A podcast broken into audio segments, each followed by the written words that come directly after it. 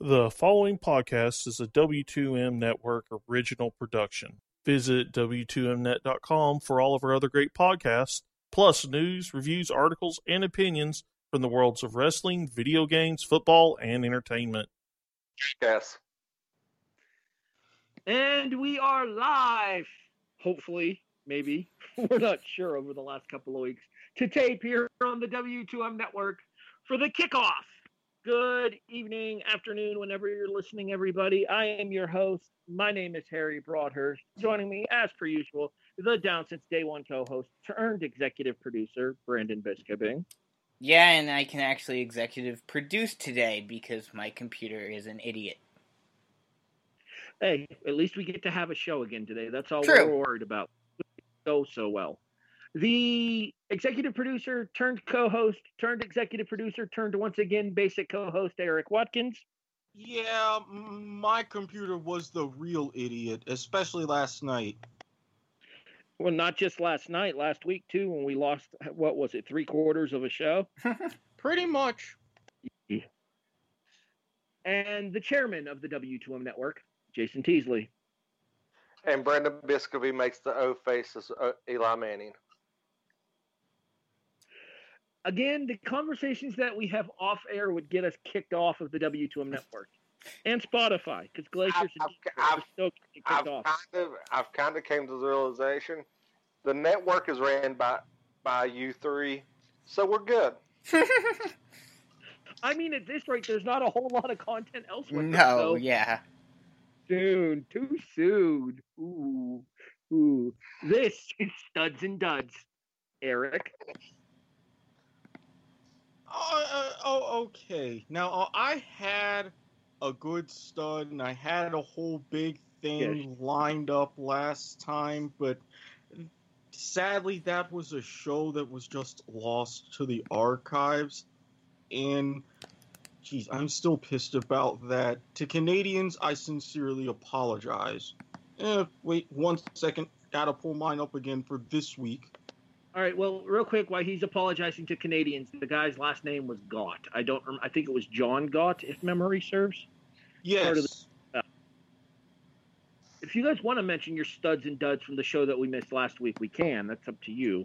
I'm offering the opportunity to do so, but still. I can't, I can't remember that far back. I'm old, you know.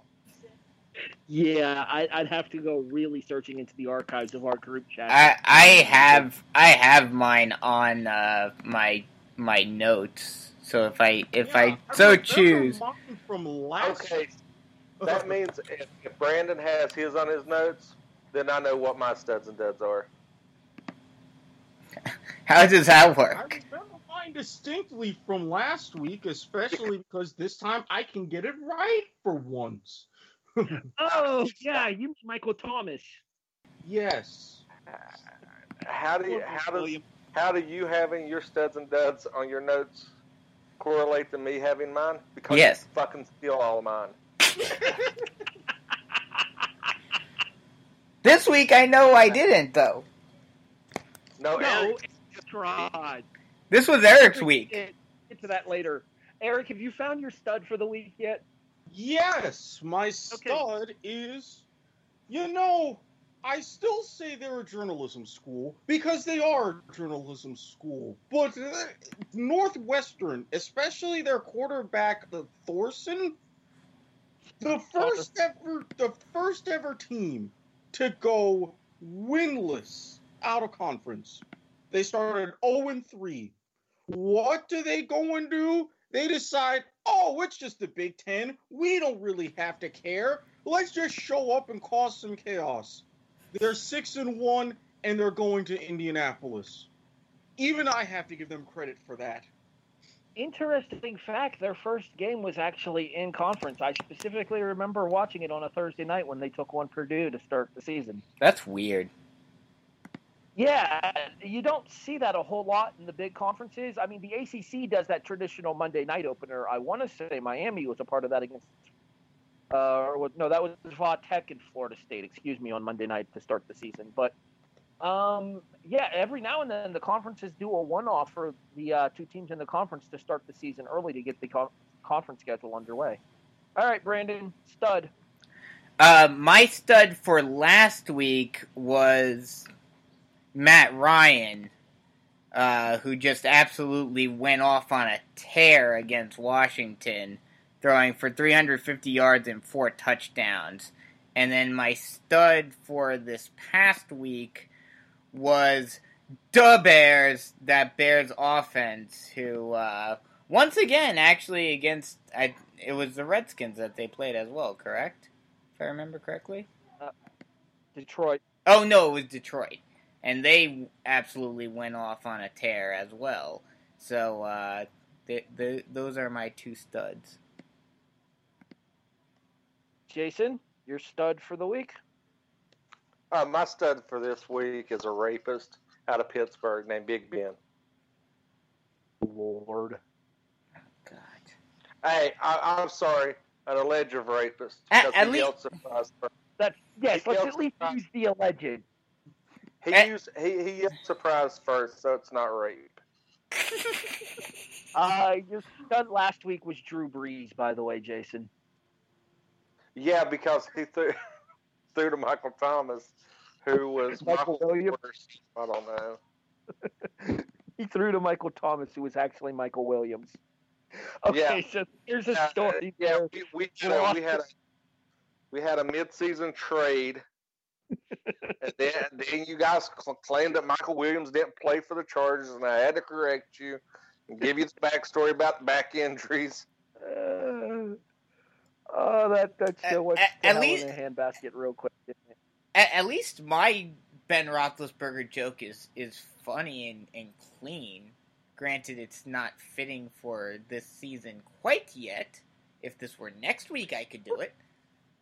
So, according to according to the gr- two girls he alleged rape, so oh, stop it.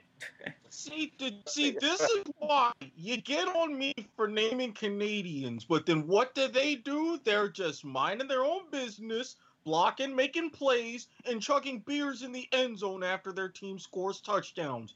And what do you know? The Red Blacks are now just a one win away from making the Grey Cup again.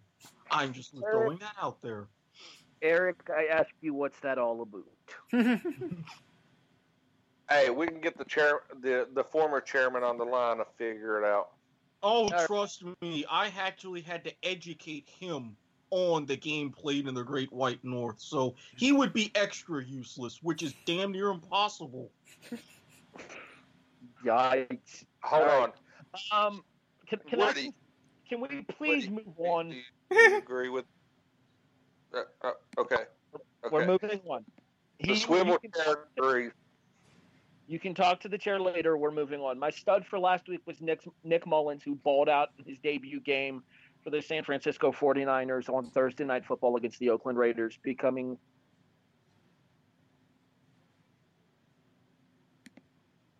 to have a perfect passer rating in his very first game as a starter. My stud for this is Andrew Whitworth. Now, a lot of people are going to ask me, who the fuck is Andrew Whitworth? Oh, man, Andrew... Whitworth. Yes, absolutely. Uh, Andrew Whitworth is an offensive lineman for the Los Angeles Rams. And now I know what you're thinking. He's giving stud of the week to an offensive lineman. It is not the who he is, it's the what he's doing.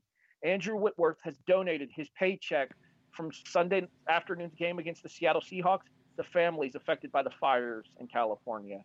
That is stud worthy to me. Oh, be considering what you just said, and I know when we did this last week, I I did on the so that half happened even though we didn't have it. But let me give an honorary stud to the Packers organization for having a a private jet and everything ready and having a backup punter ready for their punter who was expecting his first child when they were playing in New England last week. Or two Go weeks punter. ago rather. All right, we flip to the other side of things here with the duds for the week and we go back to Erik. Yeah, uh, mine are pretty much two teams that normally, when you're showing up on a big stage, you expect to go out and at least compete. Last week, Kentucky, uh, they, they really didn't do themselves any favors laying a complete egg against Georgia and then following that up with an even worse performance against Tennessee. And, and then this week, New England's defense. Now, I mean, I get the system. I get, you know, opposing coaches who have been in your team, who have played for you. They know a good bit of the playbook and can prepare, but my God, 34 to 10, that's that's hilarious. There, the there, there was just something wrong that day. I'm not complaining, but it was wrong. Jason Dud. My dud is um, Fitztragic and the Bucks, who compiled over 500 yards, and I did not know this till Harry brought it up to my attention, without scoring a touchdown. The first time ever in NFL that that has happened. Not just 500, it's the first time a team has had more than 450 yards in a game and not scored a touchdown. That that that was painful to watch. I I had two very painful games to watch this past week. First, it was the uh, absolute shellacking that uh, the Saints put on last week, um, and then it and then because of that said shellacking, they decided to switch it over to the the uh, Buccaneers Browns game, or the Buccaneers. Um, Redskins game. Washington. Yeah, and it it was competitive to start off, but then as soon as they switched it over, the Redskins took over. Brandon, you're up. Dud. My dud from last week was the Rams defense who proceeded to give up over 50 points to the Saints. Granted, it is the Saints, but still, you're the Rams. You're supposed to be, well, not quite 50, 45. Um, you're the Rams. You're supposed to be the, you know, based on the record and everything, it, you would think that they're the premier league or the premier team of the NFC. And yet you give up almost 50 points to the Saints. Well done. Uh, for this past week, my dud is the Bengals, and like I just mentioned, they did give up 50 points to the Saints. Bo- both of these games, the Saints just absolutely went on tears. And to two, well, Bears not quite, or not Bears, Bengals rather, not quite as much. They're at 5 They're and 4 now. What? They're cats. They're both cats. Bears, yes. Bengals. Continue. Yes. Um, but um, still, the Bengals started off the season very good, uh, and now they're starting to fall off. And and last week just purely solidified their uh, going down the tubes. I don't think it's over in Cincinnati quite yet. No, I, not I, I quite. Believe there's still, not to mention that division, especially for second place, is still wide open with Pittsburgh going off the way they have now mm-hmm. to six two and one. My dud for last week was the Dallas Cowboys, who absolutely laid a complete egg in the Monday Night Football game against Tennessee. Even though I will give myself a little bit of credit here and say that I called that happening in advance.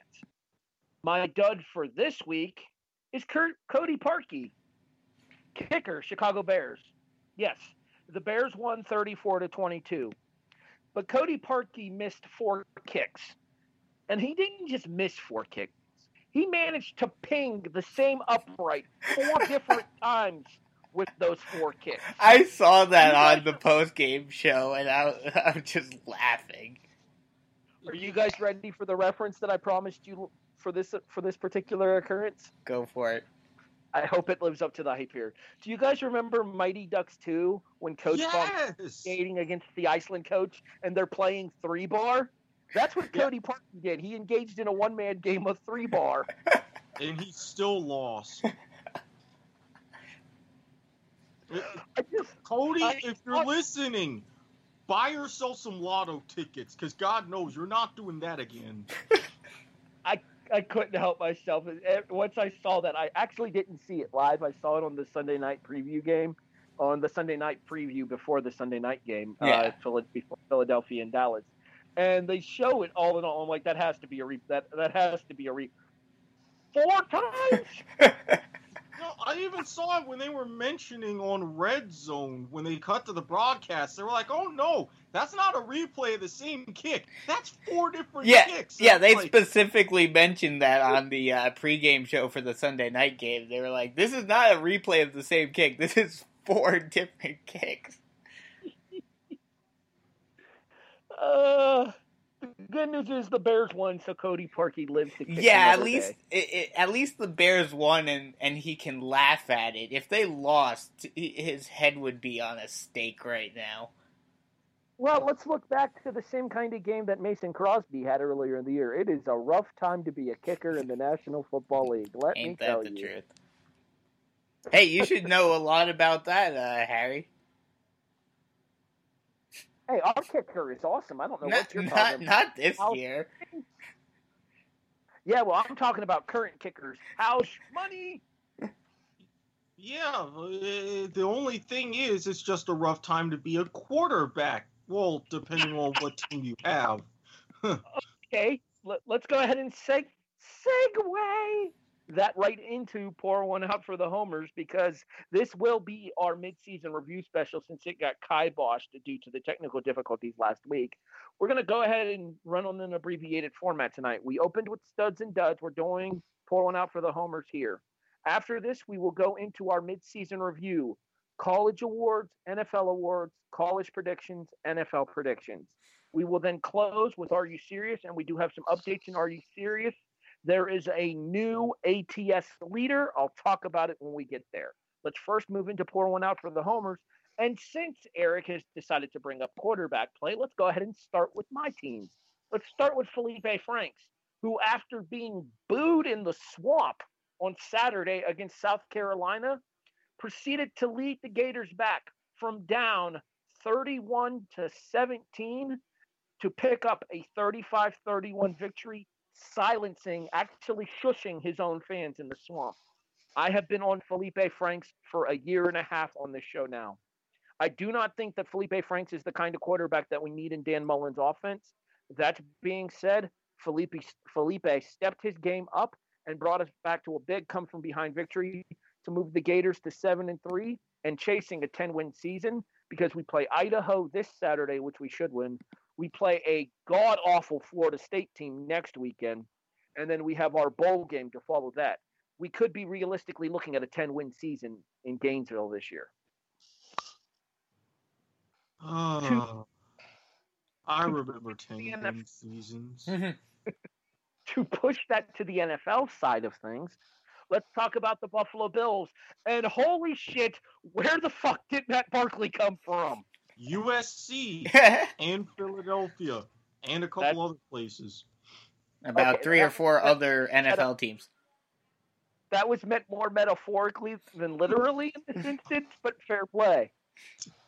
He played like he was back at USC this past Sunday. Okay, it was the Jets. Let's not get ahead of Yeah, ourselves. really. J E T S. Suck, Jets. suck, suck. Mm. So it's not exactly like he's going to light the world on fire against some super huge team. It's not like he's Drew Brees lighting up the Rams or Drew Brees lighting up the Bengals or Drew Brees like well, pretty much everybody Drew Brees has played this year. But this right here, and the fact that we finally cut the Intercepticon, things are looking up in Buffalo. Okay, I feel better. That was good. Yeah, That was good. I don't know. I mean, just did you clean out his locker of all the voodoo dolls? yeah, Make sure really. you didn't leave one behind. Hey, hey, Uh, that you guys, you know how we were talking about Major League before we went on the air? We Mhm. need the shaman from Major League to like have one of his voodoo magic gimmicks. I, I I just thought of a funny uh, segment j- just as we were talking about in, in the off season. Uh, in if uh, McAdoo got um, hired by another team, it would be Stepton McAdoo. Uh, if Peterman uh, if Peterman gets hired by another team and ends up actually becoming a, another quarterback in the NFL, uh, we need Pickerman time. I feel like I feel like well, let's keep it themed with how we've done this year. Let's keep it with the Intercepticon. We'll check in on the Intercepticon. Okay, fair enough. Does that work? That works. All right. Erik, let's move over to you and let's talk about the dumpster fire that has become the Miami football Hurricanes. Do I have to now, Kelly? Kelly Bryant. I heard the news. December 4th is going to be a very, very big day. I'm just going to say this. Where would you rather be in months like August, September, October, etc.? Rather be amongst the mud and the pigsty that is Arkansas, or would you rather be among the beautiful women and palm trees in great weather that is South Beach? Don't listen Mark Richt. If you're down, you're gonna start. It's in the bag. We won't even ask you for a whole bunch of stuff about Clemson right away. So just, just I'm saying, throwing that out there as just a viable option. Um, real quick before we continue here, I just need to say something. Uh, Jason, you might want to check your mic, bud. It's kind of giving us some bad feedback right Mm-hmm. now. Hmm. I don't know why, but I'm like, I don't know why, but I'm catching like feedback. So, um, if if it's possible, would you be able to mute it when you're not while we're going through the other ones real quick? See if that helps correct the problem real quick. All right, I think we're good. Yep. Everybody okay? Can, Yep. Yeah, we're good. Okay, we're good now. All right. All right, back to uh back to where we were here. Let's continue over to the National Football League side of things. The Jacksonville Jaguars come off of their bye, Erik, and back into the spotlight this Sunday against the aforementioned Ben Roethlisberger and Pittsburgh Steelers. Three and six in Jacksonville right now, and your game has been moved out of the Sunday night football time slot because of that bad start. Your thoughts on the Gee, I wonder why. Hmm. Jalen, look, we, we we love you. You don't need to make the cryptic tweets. If you want to leave, we get it. Go to another team and get a ring. It's not going to happen here. And Blake Bortles, kiss my black ass. They should have never gave you money. That was subtle. Do you guys think you have a snowball's chance on Sunday against Pittsburgh? Oh well, let's see. Given the fact that they just crushed Carolina fifty-two to twenty-one, Roethlisberger had as many touchdowns as he did incompletions, and the fact that I started him on one of my fantasy teams, I'm gonna say hell to the no. Hell nah. Hmm. To the nah nah. Hell to the no. To the nah nah nah. Hmm. All right. Uh, Brandon, I can't believe I'm actually saying these words. The Giants are coming off of a win. I hate to say it, a but national primetime win, no less. Yeah. Against the but this is against the 49ers. Come on, this is like you bragging about the win against the Jets. Hey, Well- now you can't you can't everybody go up and take down Big Dick Nick Mullens. Hey, I will have you know that the Jets had three wins going into that game. The Niners only had two. Exactly, So exactly. So you have more of a right to brag than we do. So where do you guys land this Sunday? Because I actually haven't had a chance to look at your. Uh, we yet. are on our bye, I believe. Really. Your We played Tampa Bay. Oh no, we played Tampa Bay. So Thank basically, you are on kind of a bye. Depends on which Tampa Bay shows up. If it's magic or if it's tragic. Well, hopefully the the team that sh- that was there last week that only proceeded to score three uh, points shows up. But at the same time, like I was about to say, it, it, I don't know. I I I hate to be that guy, and I know that uh, Odell put out the big uh, the the big procl- proclamation of oh we're gonna go undefeated now and still make the playoffs. Um, yeah, I highly doubt that. And at this point, I kind of hope they lose some more games so that they get a high draft pick. I was going to say, of all the games to win, this game that you guys won against the 49ers could prove costly in the long run. Because Exactly. you guys, you guys end up tied with them come draft day, they get a higher pick than you do because of the head to head victory. Mm-hmm. So this one couldn't come back biting you in the ass. Uh, Jason, you had the opportunity to watch the team on Sun on Monday Night Football. There, what did you think of the performance by Eli, bringing his team back for the fourth quarter, come from behind victory out from Santa Clara, California? I mean, it wasn't nothing that um, lit the world on fire, but it got everything done that needed to get done. And I don't really care if the 49ers get a higher draft pick than us. They're not taking a quarterback. So we are. That's true. That's actually a good point.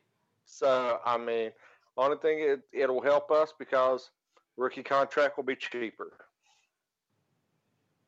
Fair enough there. All right. Normally, this would be the part in college where Jason would talk about the West Virginia Mountaineers, who are coming off of an absolute drubbing of the TCU Horned Frogs.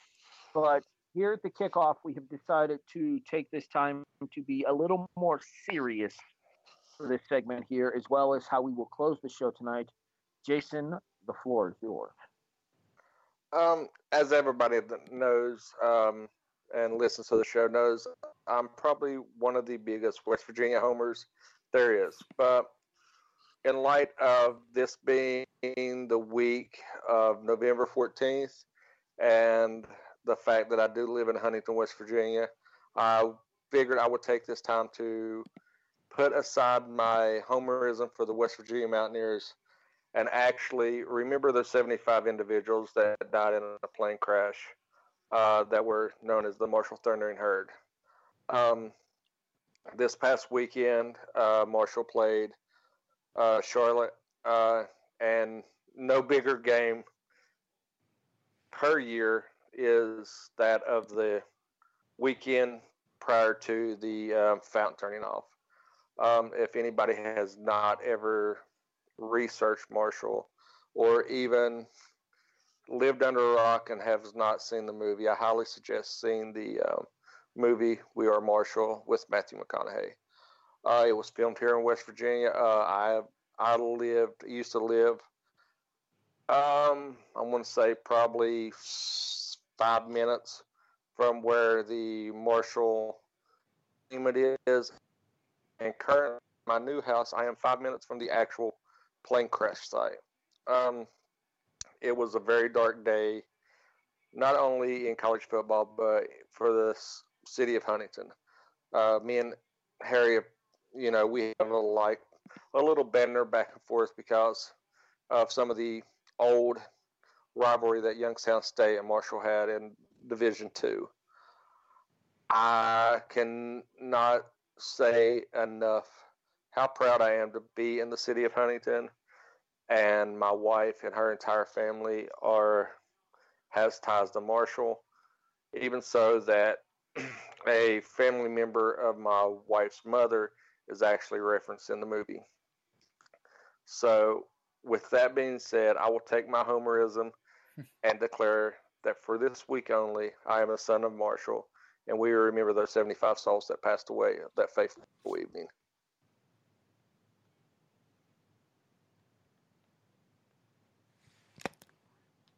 We like to have a lot of fun here on the kickoff, but we can also have a very serious side to the show as well. This is something that I dare say none of us would deign to make a joke about. No. The loss of life is tragic. The loss of young life makes it even more so when you consider the fact that these were teenagers in early mm-hmm. 20s in this plane crash. The fact of the matter is this, and we will close the show tonight on this very subject as well as well. So stay tuned for that. For this weekend, for this week, specifically for yesterday, we are all Marshall. Mm-hmm. If you are a college football fan, you are Marshall. Roll herd. Now, granted, this is more of um, for another show on the W2M network, but we all have teams that have had tragedies uh, take place. For the the other three of us, it's not in American football. But at the same time, most of those were like stadium related, though. Uh, not all. Actually, Man U is the exact same. Mm-hmm. Busby Munich. I know. I know. Liverpool had a stadium. Yeah, Ma- Munich or uh, Liverpool has the two fan-related, stadium-related things.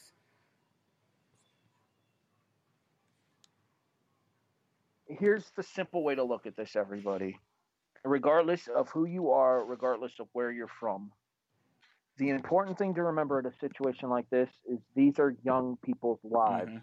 Yes, we get an enjoyment out of watching their athletic prowess every Saturday, and for those that are fortunate enough, every Sunday. But these are men and women, men specifically in this instance because they were it was a football team. But these are men and women who never got the opportunity to grow up because of a tragic incident. Mhm. With that, we move on and try to lighten the tone once again as we move into our midseason awards. All right, we're going to start with college football here. And with us starting with college football, hold on, I have to go back into our group chat so that way I can pull up my categories. I know what my categories are, I just need to make sure I don't get them all screwed up here. We start with the Heisman Trophy race in college football. Eric, if you were to cast your ballot for the Heisman Trophy today, whose name is on your ballot? Even though with the issues with the injury, but looking at the overall body of work for him and for the team, Tua Tagovailoa. It's I I would think about it, but if we're talking today, he'd be my guy. Especially with how Alabama has performed throughout this season.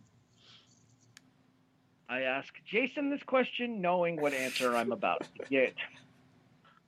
Um, it's I, I stated this a couple weeks ago on the show we did lose. Um, Tua would be a pick, but he hasn't had that moment yet. That Heisman moment when you win one down the stretch. Will Grier has. He went into Texas. He won the game down in Texas. So he has had the Heisman moment, and I think that that would sway voters into his favor. And my vote goes Will Grier. Brandon, Heisman Trophy winner. Who Uh, would you put right now on your ballot? It right at this very moment, and it's going to be very interesting if he does end up sitting out the rest of the season, how it will impact the voting. Because I think at this point he is the odds-on favorite, head and shoulders above everyone else. It has to be Tua Tagovailoa. Um, and and I made this joke last week, or when we had the failed show. Um, Robert Robert Taylor, if you're listening, I did a little blunder on my notes and wrote in Tia Tuavasa instead. For shame.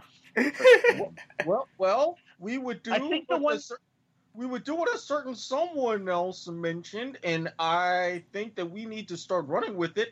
Hashtag Maui Wowie. Somewhere Marcus Mariota is sad.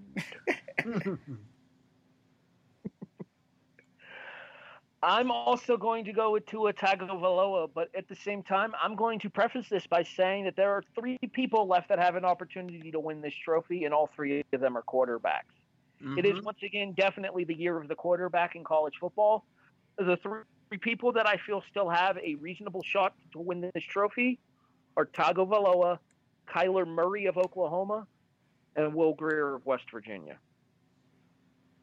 And the good news is we'll see Grier and Murray go head to head. At So- least once. Oh yes. do you think, especially if Tagovailoa sits out the rest of the season, do you think that game, though that game or those games would be the ter- determining factor of uh, Well- who gets the Heisman? Absolutely. Well, I'm gonna Absolutely. tell you- in my mind. I, w- I would say yes to that, but at the same time, Nick Saban has already said that Tagovailoa will play against the Citadel, so I don't think he's going to be sitting out. Oh, okay. Ah, ah, if he, if he if he plays and gets injured, I I'm It's telling you, I don't, Citadel. I, It I doesn't would, matter. I, I don't. Well, nobody can complain. Alabama schedules deaf, deaf, dumb, and blind schools off of I seventy nine on exit fourteen. Nobody. Those games are nothing but to pad stats at the end of the year and ensure that they don't play any. Like I said in our group chat, the SEC needs to say screw it, no out of conference games, play everybody in conference. That way, there's no there's no argument. Or the Big 12 needs to expand back to 12 teams like its name says it is and get us get back into the national headlines. Or they need to go ahead and do realignments and rework the TV contract so you have the Power 7 Mhm. Job done. Yep. We could sit here and argue about this the rest of the show, but unfortunately, we do have other stuff to get to. Eric, who is your college coach of the year right now? Honestly, I really have to change this because I, I had something in mind, but this says a lot about me. This says a lot about the conference. But I, oh my god, I can't believe I'm saying Oh, this. don't say the Oh. don't say oh. the words. I think you're about to say. I say. think I know what you're about to say. Are you about to say the words Mike Leach? No, No, I Okay, think I God. I have a feeling I know who he's about to say. Brandon, take your guess. Dabo? No, No? no. You originally, I I believe the lost show last week. I think you picked Jim Harbaugh here.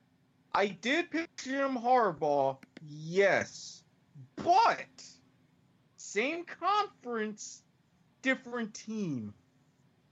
The Northwestern coach?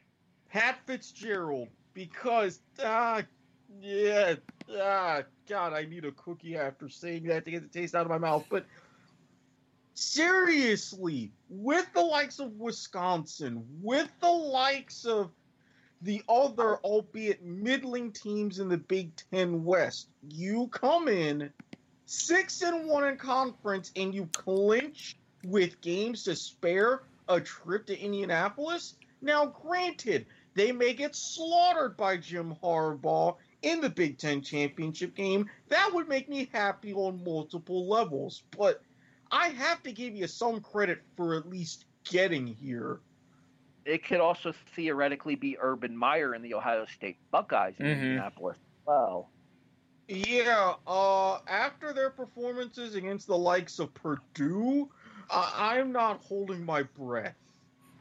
I will I will remind you guys of the week that that happened. My dud for the week on behalf of the Big Ten. Moving on. Brandon, are you sticking with your original pick? Because Ye- your original pick was my original pick as well, so we we stand united on Yes. Yes, I am. that. And Um, that would be Brian Kelly, coach. Yes. Brian Kelly, yes, it's Notre Dame, and yes, you know, they've been good. But especially in the Brian Kelly era, they haven't done nearly as well as they've done this year, setting themselves up for getting into the playoffs. Um, and especially considering the pressure that being the coach of Notre Dame uh, has, he has to be the coach of the year this year. I will say this much: the big thing for Kelly is USC looms on the schedule to end the season, but USC is in a down season. They're only five and five.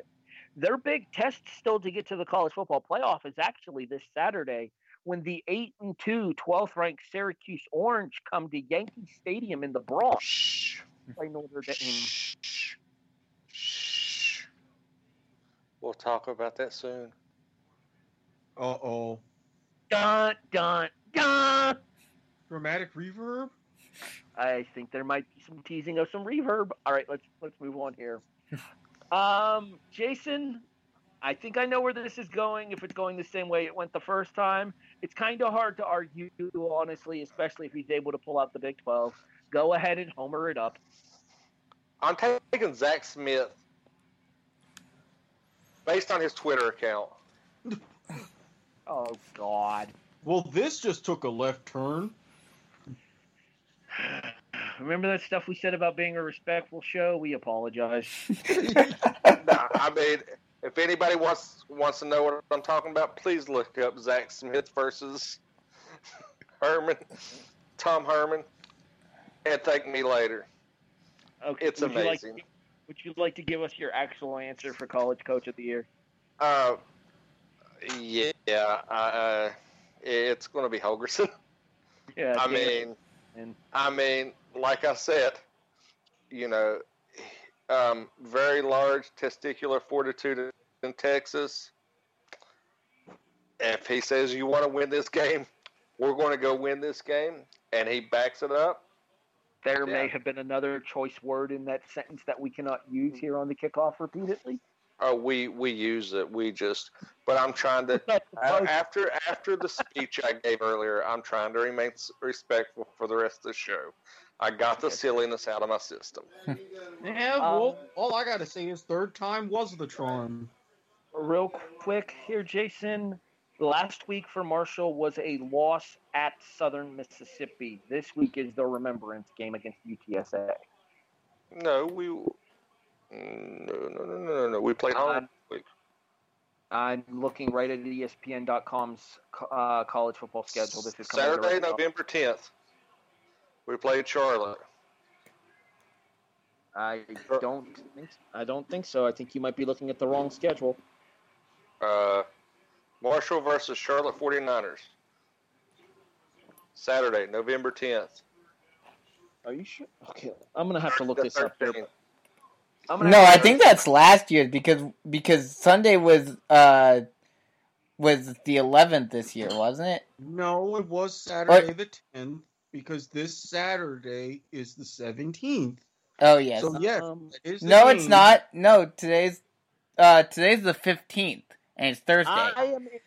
I'm. I'm. I actually. I owe Jason an apology here. The score that I looked up for Southern Mississippi versus Marshall was two weeks ago, not last week. My mistake. He is correct about oh, the, okay. the Sh- the Charlotte game. My apologies. Okay, back to the scheduled show at hand here in regards to Brian Kelly and Notre Dame. You can say what you want to about Notre Dame. Regardless, there are a lot of people that view Notre Dame, South Bend, Indiana, as the epicenter of college football. And good is not good enough in South Bend, Indiana. There are coaches that have had above 500 records, way above 500 records, that have been shown the door Mm-hmm. in South Bend. Brian Kelly came in off of an excellent run with Cincinnati, but this was a Notre Dame team that was down in the dumps by the time that he had got there, having just fired Tyrone Willingham after, I believe, a six and seven season. They are 10 and 0, and Syracuse and USC away from once again competing in the college football playoff. We This expect it. We expect it from Nick Saban. We expect it from Dabo Swinney. Nobody saw this coming from Brian Kelly and the. Notre Dame Fighting Irish this year. Yeah. And the fact that the Irish are doing this without a linebacker and his imaginary girlfriend makes it even better. Jesus. Poor man Te'o. Mm-hmm. That's all He's anyone in, uh, remembers him for. He's in Seattle now, I think. I thought he was in Indy. I thought it I was, thought it was in, I thought it was in New Orleans. so Oh wait, I. no, you're right. You're right. New Orleans. I remember seeing. I remember him seeing him on a featured Sunday afternoon game a couple of weeks ago. I don't remember what team it was. I just It was New Orleans. Seattle. Yeah, New Orleans. New 'cause he went there after going to San Diego. Now the LA Chargers. Is that where his girlfriend moved, Jason? No. Don't you know in New Orleans they got that voodoo stuff to bring back dead girlfriends? Okay, we're done being respectful for now. All right, good to know. Let's move on. Going back here. All right, let's go to biggest surprise of the college football season thus far. Eric, I honestly am going to have to stick with Brian Kelly and Notre Dame because even though they've had that level of consistency and they've been on the verge of being contenders, I never expected an undefeated season. And my God, I am really going to need a shower after this episode. oh, for First Northwestern. Now I'm actually praising Notre Dame. the hell is wrong with me? Damn it! Why am I sober? Jason. My biggest surprise is the fact that Tom Herman doesn't know the rules of college football. And Ohio, the Iowa State Cyclones.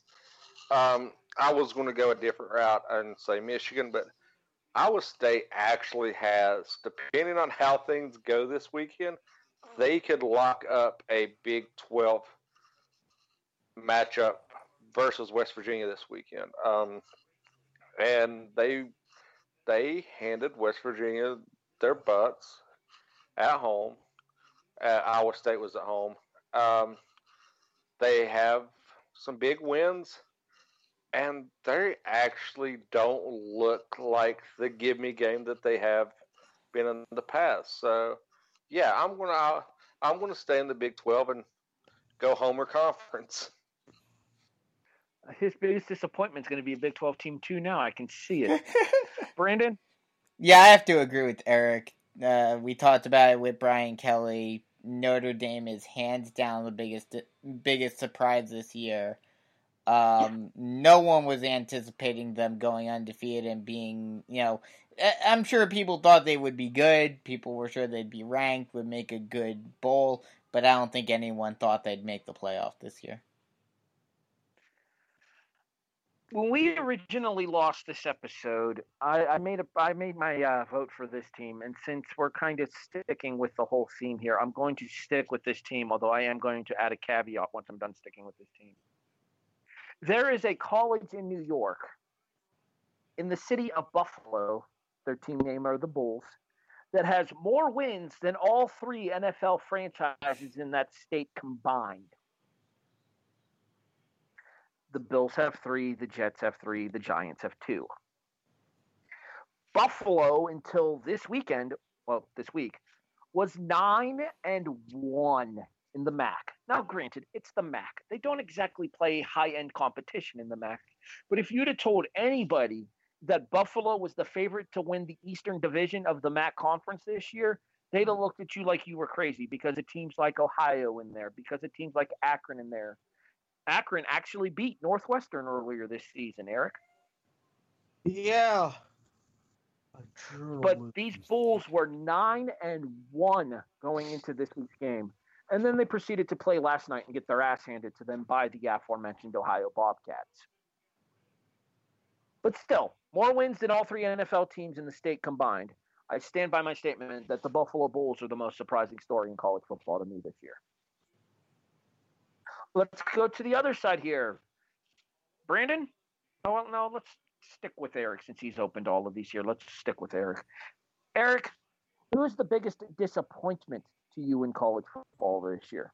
Uh, uh, there's two teams that come to my mind.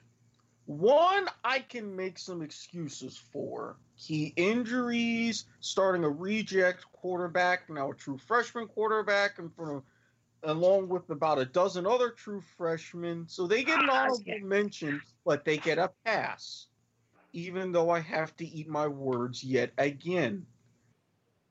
I, not naming that team and naming my actual biggest disappointment, Nebraska. Scott Frost, I had a lot of faith in you. I thought that this was going to be a great score story. Going back to your alma mater, bringing them on the path to prominence, picking you and are you serious? And what the hell do you repay me with but abject crap? Really? I, I, I mean, saw that up, coming. They're up to three wins now, Eric. And uh, I just thought I might try to help you feel a little bit better. Um, the cornfields ain't big enough. While I'm having my shenanigans and cursing my damn camera not working in a hotel room in St. Augustine, what are you doing, Scott Frost? You're getting it handed to you by Colorado. How do you think that made me feel? Well, uh, assuming the shenanigans were still in the hotel room, I'd imagine you were okay. oh, oh yeah, they were fine. I mean, it, like I said, it was like forty-five. family show. Family show. By the way, his honorable mention to UCLA for those of you wondering. Brandon, now you go. Biggest Uh, disappointment. I, I'm gonna give an honorable mention to Wisconsin because I had them. I don't think I had them actually going to the playoffs, but I had them going to the Big Ten championship game, and that was yeah they they fell off the bed very quickly. Um, but my real uh, biggest disappointment is gonna break Eric's little heart. Go ahead. Yes. Yeah. Rip yeah, the band-aid off. Yeah, the Miami Hurricanes have just been absolutely god awful this year. Mm-hmm. Five and five right now, coming off of back-to-back losses to Duke and Georgia Tech. I don't think you've ever lost to Duke and Georgia Tech in the same season before, Eric. Duke won in Coral Gables for the first time since the damn seventies. H- How Georgia how you like that? How you like that triple option offense there, uh, Eric? Trip. I can't even be mad at the triple option because I, I I've seen it torch so many teams, and the fact that we were actually competitive at that game. But the fact that Wisconsin is crap too means that there there is some justice in the world. Freaking, freaking Badgers. two and four in the ACC. Like I said, Kelly, come on down. Well, you get us to a national championship, we'll build you a statue. We'll put it right out in front of Marlins Park, where the Orange Bowl stool should be. Jason, you're up. Have you found the Big 12 team to label disappointing? No, mine's going to be in the ACC. Are you going to pick Eric. Miami as well? Eric, Oh, This'll- finally, this'll go break. on. this will brighten your day. Oh Oh. damn! My the biggest disappointment is the Florida State Seminoles. Yeah, saw that coming. See, Jason, this is why we're friends. This is why we get along. This is why we have unique conversations and text messages. You understand. I mean, Well, if, if the, this team in itself proves the my stance about preseason rankings and preseason hype. Um, they they get ranked on name value alone, and not only has it proven this year, but last year as well, that they don't deserve the ranking due to their performance on the field. So they are very disappointing. And to be a Florida State Seminole fan, you're a, you have a very disappointing life. Hmm. And I know a couple of Florida State fans too. It, it's, it's music to my ears. yeah, I know a couple Florida State fans as well. Actually, one of my uh, one of my Facebook buddies, Jason Bieber, is a Florida State alumni. Actually, but I am going to stay in the South, but I'm going to switch conferences. Brandon, the very first episode we did of the kickoff this year was our college football preview episode, was it not? Yes, it was. I picked a certain team out of the SEC to win the national title, didn't I? Yeah, and and I laughed my ass off, off at you, and I was right. Well, I, I'm laughing my ass off at me now too. War goddamn eagle! What the hell, Auburn? Six and four. hey, You hey, are six and four. it, it's it's the curse of it, it's the curse of of the Golden uh, Knights. Uh, ju- ju- maybe that Peach Bowl did it, or was it the Peach Bowl, Orange Bowl? Orange Bowl. Yep. Yeah, No, was it the Peach Bowl? it was the Peach Oh, Bowl okay. because yeah, those Right. are from a lack of intolerant state that got their asses handed to them the subsequent year. That was the Orange Bowl.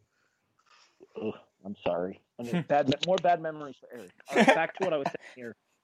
Okay, so the LSU game I can forgive. It was in Jordan Hare, but it's LSU. LSU is ranked like seventh in the country right now.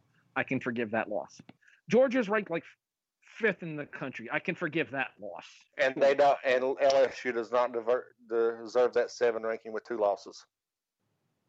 I think that I. Th- who are LSU's losses? Uh, Florida and Alabama, Alabama. correct? Yeah. Yeah. Well, I mean, Florida's come into its own, but the Alabama loss, it's, it shouldn't be as high as they are after getting shut out the way they did by Alabama. But, anyways, back to my point here. Auburn, you lost to fucking Tennessee. The the team that's overhyped every year. To yes. Tennessee. You lost to Tennessee. Yes, so did Kentucky, but uh, I remember a famous Kentucky win from earlier this season. Who was that? Uh, it, uh, I can't. They wear blue and orange. It, it comes from uh, a certain sunshine state. Uh, Eric, how'd you guys do against LSU again? Yeah, well, we were destined to suck. That's different. you, you know what's even funnier part about that is that I called that Kentucky game too.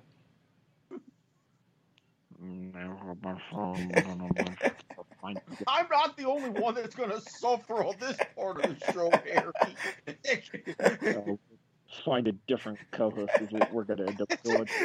You know who beat Tennessee? The chair. Just, just, just, just letting y'all know who who demolished Tennessee. Yes, you did. Opening week of the season. Now, if only you guys could get that NC State game back. Although they have kind of fallen apart though down in uh where is NC State Raleigh. Anyway? I'll take I'll take I'll take two Oklahoma victories over one NC State victory. I mean, at this point, you might as well because NC State's falling. To pieces. They just got it handed to them by Syracuse last week. Anyway, exactly. back to, do a favor. Back to my uh, back to my Auburn statement real quick. Jesus, Jason, mute your mic. Oh, it's muted. Oh, there you go. All right, we're good. I don't know. I'm, ca- I'm catching feedback from somebody there, but okay, let's continue. Now we're good. The show here. Yeah, the issue I have with Auburn is the fact that the hype was so high on Auburn going into the season here because they had all of those pieces coming back from a team that beat Alabama last year and a team that had Jarrett Stidham, a fifth year senior, as their starting quarterback. This could have been the potential for Auburn to run the table. I had them running the table in the SEC. I had them winning the SEC title game. I had them going to the college football playoff, and I had them as national champions. National champions don't lose to Tennessee. Yeah, well, everybody was saying a lot of the same stuff about Miami, and look at where we are. Now you know how it feels. okay, but your quarterback was Malik Rosier. You had to kind of expect that. Aww. Rosier. There's no wonder we didn't pronounce your damn name right. No. All right. We now move over to the National Football League.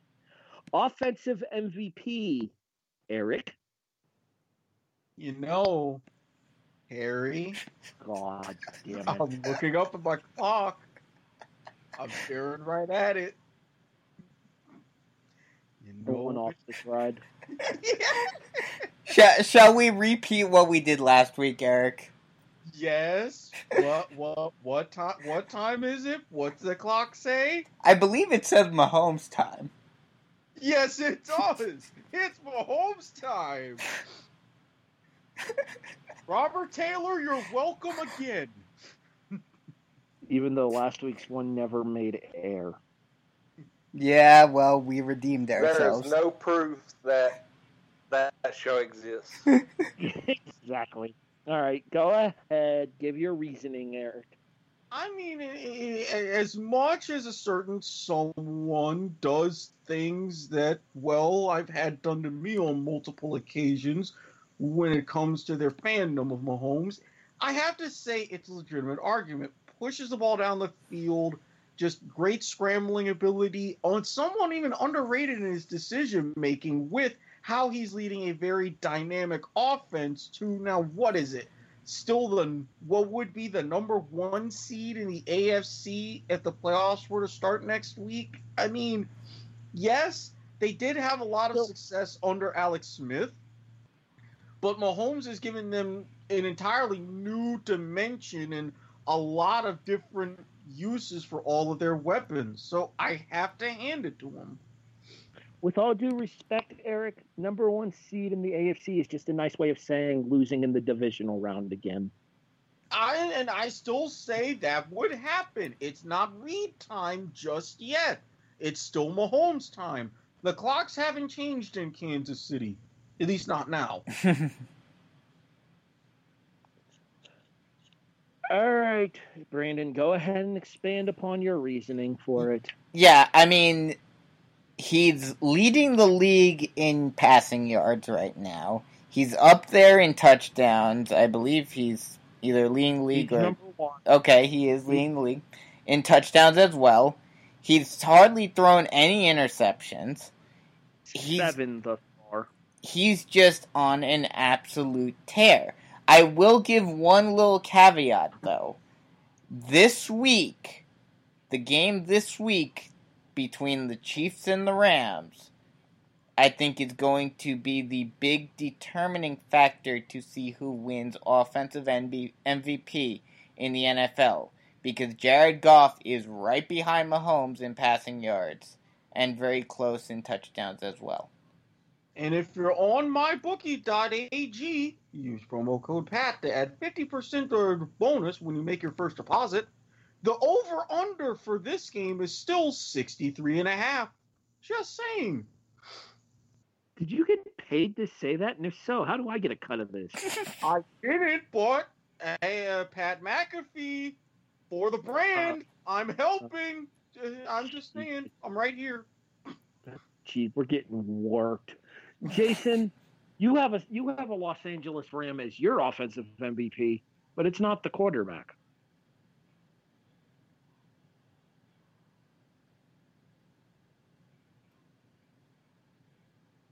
You can un- you can unmute your mic now, Jason. Yeah, we It it it. Uh, I I had my mic actually unplugged. I'm sorry. uh, no, I'm actually uh, picking the best running back in the NFL. Uh, 1,400 total yards, 13 touchdowns. Yes, I'm speaking of Mr. Todd Gurley. Um, he is a freak of nature when he runs the ball. He is a huge um, reason the Rams are having the success they are. And I'm pretty sure that I heard him say, fuck Mahomes. I hope you have Christopher Reeditis. Okay, I'm going to give you a couple of stats here, real quick, about uh, Todd Gurley that I just saw on ESPN here, Jason, that kind of back up your claim. You ready for this? Yeah. The second leading rusher in the NFL right now is Dallas's Ezekiel Elliott. He is 157 yards behind Todd Gurley. Todd Gurley is three touchdowns, okay, two touchdowns ahead of the closest running back to him, Alvin Kamara, who has almost half as many yards. This is another big one here. When it comes to moving the chains, Kareem Hunt has the second most running back first downs with 44. Todd Gurley has 54 first downs rushing. And you still think it's Mahomes' time. Oh yes. I'm at, okay. I'm going to go with the same person I picked last time, and I'm going to give you my reasons why here. Okay, yes, Patrick has more yards passing. Patrick has more touchdown passes. But when you factor in the seven interceptions that Mahomes has thrown, his touchdown to interception ratio is 4.2 ish to 1. My selection for offensive MVP is 21 touchdown passes, one interception for a ratio of 21 to 1. He has a better completion percentage than Patrick Mahomes does. He has a better passer rating than Patrick Mahomes does. He has more completions on 50 fewer attempts than Mahomes does. My offensive MVP at this point of the season right now is Drew Brees, quarterback, New Orleans Saints. Well, he can attribute a lot of those yards to Mike Williams. Yes. Yes, you can. Oh, get that part of the show is the one thing that will live on in infamy. You were you were just so passionate about Erik. I can't let you live it down. oh, I'm well aware. I'm well aware. I'll carry that same passion to the Kentucky Buckets for next week.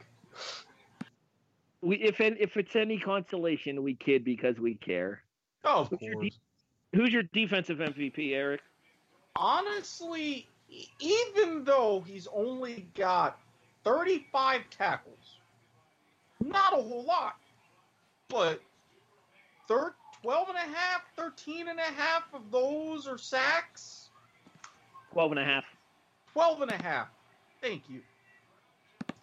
That ratio isn't so a question mark ish, but the fact that sacks and he's getting to the quarterback, that's pretty eye popping, especially for a defense that, to their credit, helps buoy that offense even more. Aaron Donald, you got Ndamukong Suh teaming up with you. Lights, camera, whoop ass. could have sworn it wasn't Donald you said last week. No, it wasn't. I things have changed. I, I, I I've convinced him to to uh, see the light. I'm gonna say Because I believe the person that did pick Aaron Donald last week was Brandon Biskobing. Yes, indeed it was, and and I've convinced Erik to see the light. I, I I've been converted. What can I say? I fall in love with those old uniforms, and well, Minnesota's kind of. Eh. But yeah, just just like Erik said, uh, he is the anchor to that defense, and that and that defense, in spite of the shellacking that they got put upon by Drew Brees a couple of weeks ago, um, they are still the anchor um, to that team, and, and a big reason for why they are uh, eight and one. Jason? Uh, I actually agreed with Brandon last week, but this week I'm not going to. I I, I think honestly the best. His stats haven't don't reflect it because he missed a few games. But I'm going to go with the best defensive player because of how much he's improved the team that he's on. Does anybody want to take a stab at this?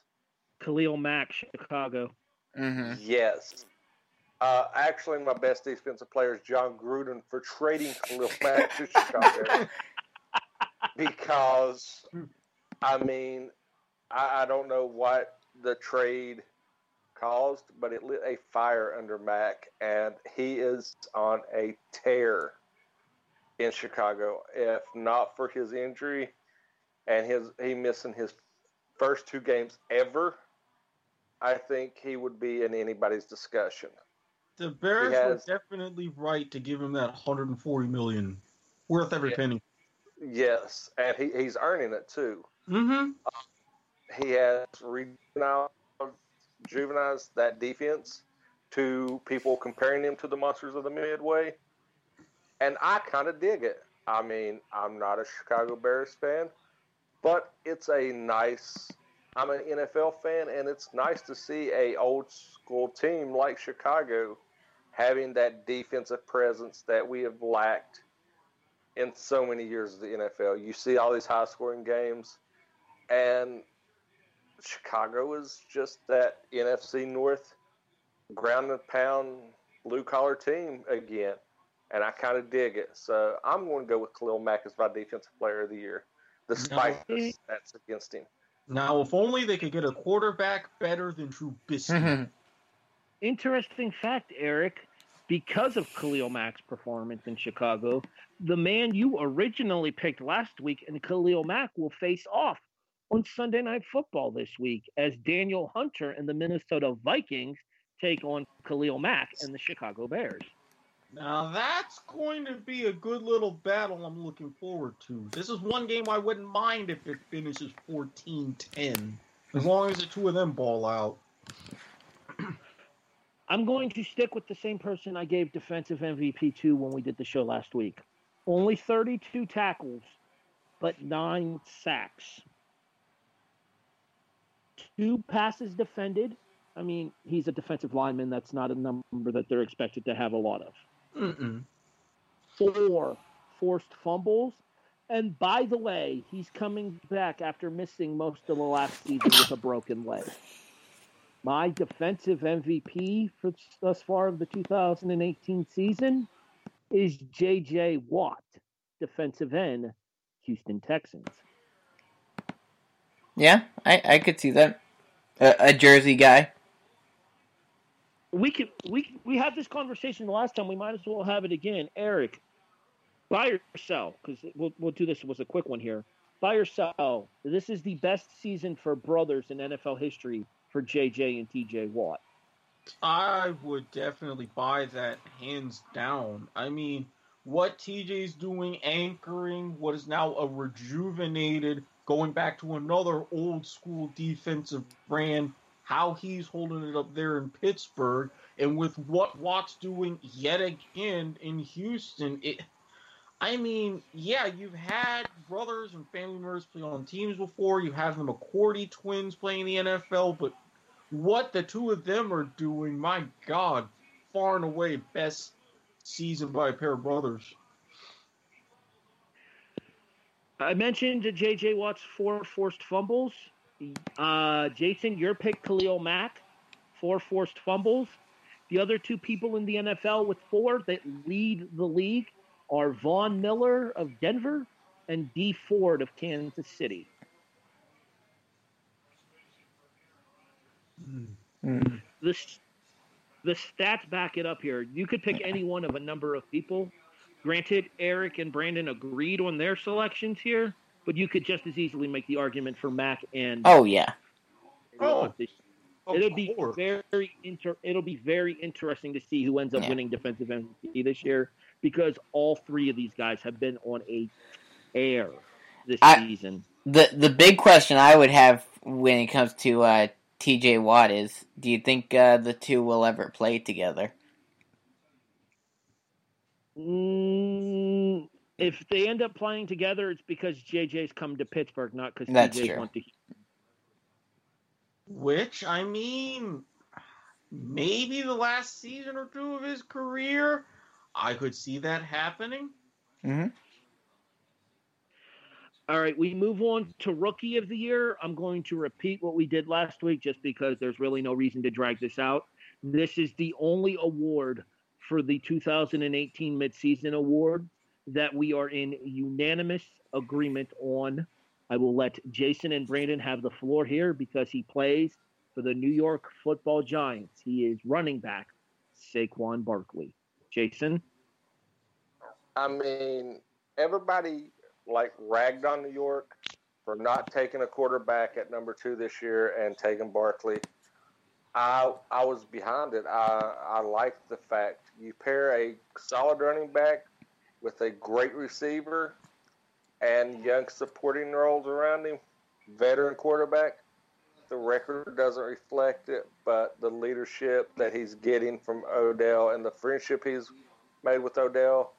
I mean, everybody talks about Odell being the drama queen and everything.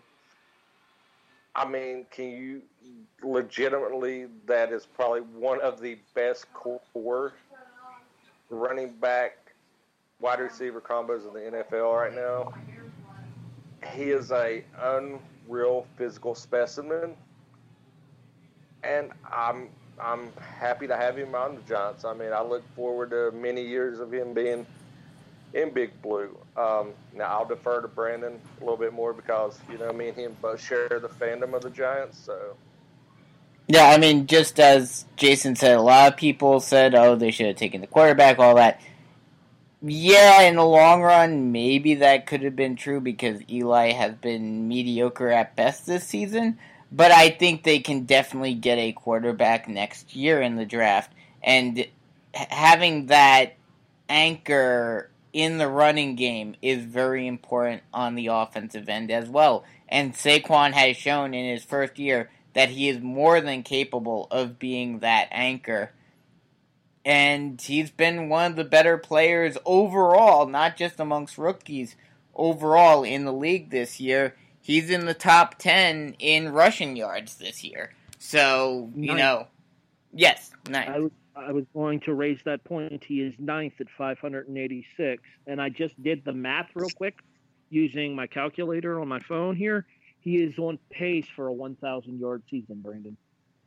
Yeah, so I mean, he's been a great player for them, and you know, most of the top rookies aren't exactly on great teams anyway, so you can't really hold the record against him. Erik, it is well established on this show that my favorite college football team is the Florida Gators, correct? Yes. Who is my second favorite college football team, sir? Penn State. Where did Saquon Barkley go to school? Penn State. Saquon Barkley is a generational type athlete. He is somebody that comes along once in a lifetime with the kind of skill set and the kind of talent that he has. Cleveland made the mistake not taking Barkley number one overall. You guys, Oh, that's completely agreed. Now, granted, while Nick Chubb has done me some personal favors, especially fantasy wise, how you yes. as well. yeah, and, and you were then Cleveland was clearly address, trying to address the need at quarterback, but did Saquon Barkley for everything that he's shown that he can do and what he can really add to an offense, yeah, you really can't go wrong with taking him. Now, if only Kyle Lauletta would stop, you know, doing stupid stuff and hmm. having to deal with police, he could get in on this too. 1041.6 is the yardage pace for Saquon Barkley right now, which I do believe would make him the first running back in close to a decade to go over a thousand as a rookie. Um, and I'm going to point something out else out real quick. What quarterback would not want to come in and be a part of an offense where you throw the ball to Odell Beckham, you can hand the ball off to Barkley, you have a strong young tight end in Engram, and a slot receiver in Shepard. That offense has the talent there. I mean, the the lure of a free agent quarterback is, is there. You might have the options of quarterbacks mm, calling and saying, "Hey, look, I'm interested in playing for the Giants. I want that offensive setup set at my disposal." The I- only I, made the joke. I made the joke around the um, trade deadline. It would not surprise me to see Derek Carr still end up as a Giant in 2019. That would be interesting. I the big the the two big names out of the draft, and I don't really know what uh, free agent quarterbacks really there are that would work in the Giant system that are good enough to be you know in on the Giants. Um, but the two quarterbacks out of college that I would be looking at the most at are Will Grier and uh, Pat Shurmur's son. You know, that would be an interesting dynamic, father and son. Well, not to mention you got Justin Herbert out of Oregon. True, that too. Okay, so I He's- need to he correct stated he's coming back to Oregon next year. Ah, Oh, crap. real quick. I need to correct myself about one thing here. I have, I, uh, I dislike the Cowboys. I kind of put Ezekiel Elliott's rookie season out of my mind. Hmm. Ezekiel Elliott actually had the third most rushing yards all time by a rookie two seasons ago. Before that, though, you have to go all the way back to Edgerrin James at just over just over uh, fifteen hundred, I believe. So, And- like I said, it's generational talent for Barkley. Three of the top free agents, one being a he's not really going. I don't see him hitting the open market, but I see him hitting the um, the fact that he's either going to get franchised or have a uh, offer sheet tendered. Is uh, Matt Ryan. Then you have Tyrod Taylor and Teddy Bridgewater. Are the- Matt- Matt Ryan would be the one that I would go after out of those three. Oh yeah, I mean Besides, no. Bridgewater, doubt. He's pretty much the quarterback in waiting down in New Orleans. Hmm. They're definitely locking him up. Also, right. Foles.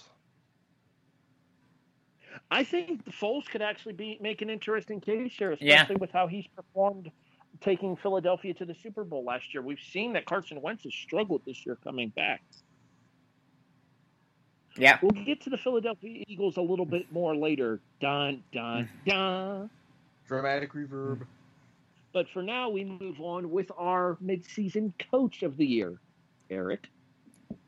I said it last week. I'm saying it now. Even after a horrendous, god awful performance, uh, uh, with the personnel it's brought in, with how the team has fared, even including that, Ron Rivera has done a great job in turning Carolina around, bringing in Norv Turner to help Cam Newton, who's having a career year. They are right in the mix, along with New Orleans in the NFC South, fighting for a division title and getting closer to a playoff spot. Uh, Carolina, they've got a little bit of that fight back. They've, they've got that big cat in them again, and that's always good to see. Mm-hmm. But it wasn't on display Thursday night. Oh no, no, no, no, no! That was a shellacking on all kinds of proportions. Yeah, they got treated real rough by mm. Pittsburgh. Oh yeah, night. that was shocking. Uh,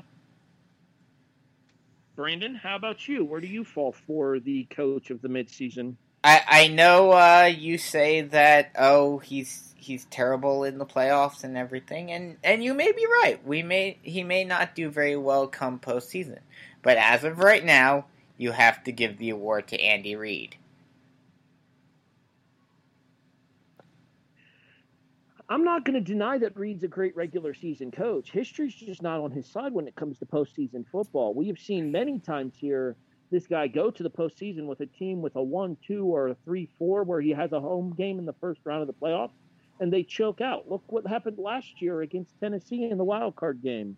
They were up 21 to nothing on Tennessee in the mm-hmm. wild card game, and then the Titans scored 22 in a row to knock them out in Arrowhead. Mm-hmm.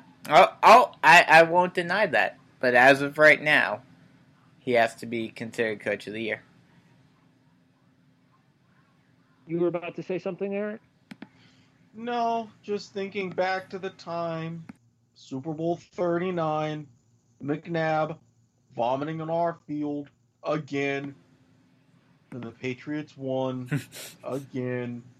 And I just wanted to punch people again. Oh, that was a rough week.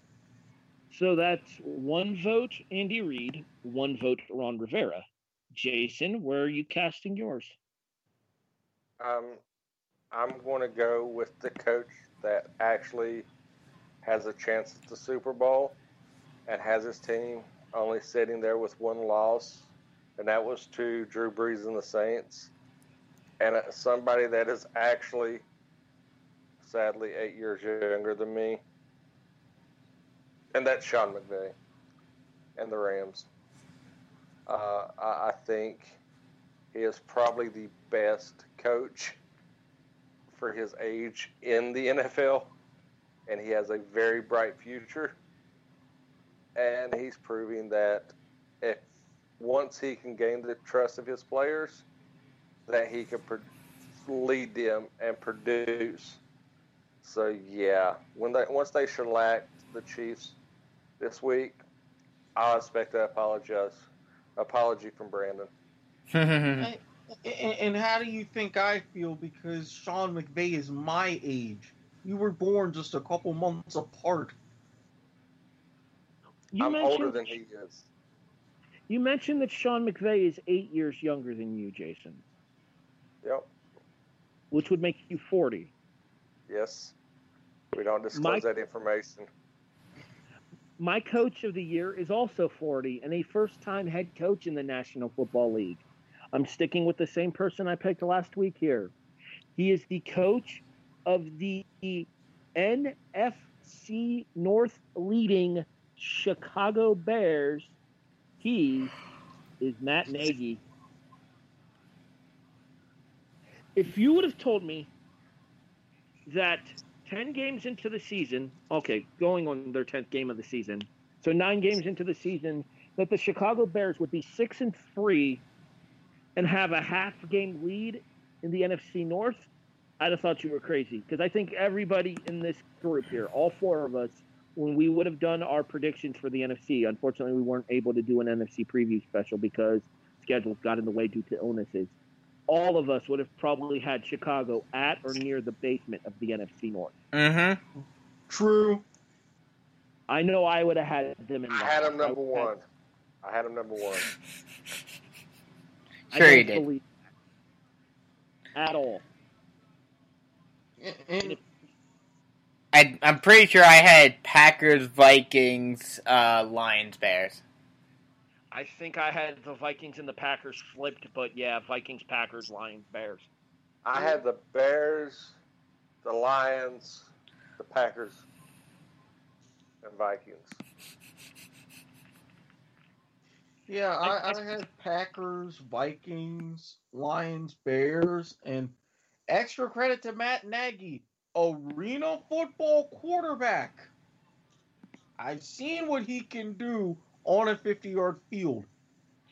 He was special. He's now able to translate all of that immense offensive knowledge and pour it into the half empty, weird looking vessel that is one Mitchell Trubisky.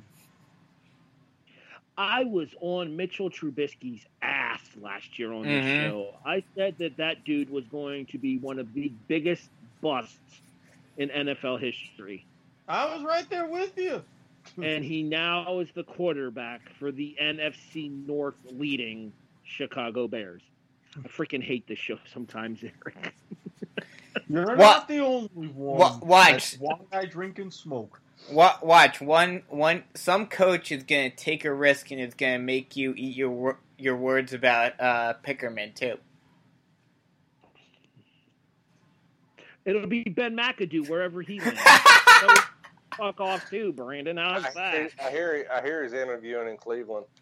Oh God! Oh, the the Peterman Macadoodoo combo for the Cleveland Browns. Can can we get them to do another season of Hard Knocks? Can we please get that Can we now? bend those rules? Unfortunately, they already have a former Buffalo quarter, uh, former Buffalo coach doing well in Cleveland. Gregg Williams got them a victory over the Falcons last week. True. Gregg Williams couldn't win more than three games in Buffalo. But no, okay. Moving Well, on before I Tyrod Taylor on their bench. I mean, I'm- didn't he I'm- lead you to a playoff appearance in Buffalo? I'm going to get bitter if we don't move on, so let's do so. Biggest surprise of the season thus far, Erik. Sticking with Ron Rivera, I didn't expect Carolina to improve this fast, this much.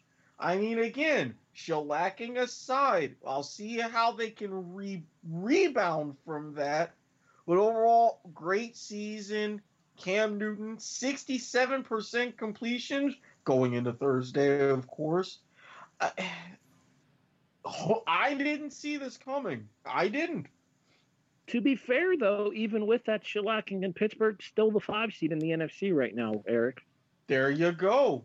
Right there. It- still fighting with New Orleans for that NFC South title. As of right now, interestingly enough, they would go to Washington, who I think they could beat. Mm-hmm. Yeah, I could see that happening. I could see it as well. Brandon, where do you fall for the biggest surprise of the season thus far? Uh, I'm sticking with my uh, theme for the night, and I gotta go with the Chiefs. I don't think anyone expected, especially after what happened last year. You know, even with the the big start that they had, everyone was thinking, "Oh, this is gonna be like last year. They're gonna fall by the wayside again." And they're going to become another mediocre, you know, a little bit over 500 team. And it still has yet to happen. Interesting fact too about uh, uh just real quick here because I, I I forgot to mention this when I saw this here. Fun stat for the Bears: tied for second in fewest points allowed in the NFC right now. Monsters of the Midway, indeed, Erik. All Th- right, let's th- continue. thank uh, thank Jon Gruden for that. He was a real Gruden grinder, and that's why he's in Chicago. The Oakland Raiders have allowed the second most points in the AFC. Yeah, what, what, what were you saying, Coach, about not having a pass rush? Hmm, I wonder. What could have helped that? Right? It's the fewest sacks in the NFL. They are the only team in the NFL not to have double digit sacks. Um, Jason, who's your biggest surprise in the NFL thus far? My biggest surprise is a broken clock that's right twice a day. That would be Patrick Mahomes. Uh, I'll be one of the first people to admit I thought he was going to be one of the biggest busts. Um, I even went on record to say that he would not even be a top 15 quarterback. I stand corrected. And I have to give the boy props. He is balling out. He is showing that he deserves to be in the NFL. He's leading that team on a couple of crucial drives early on the season.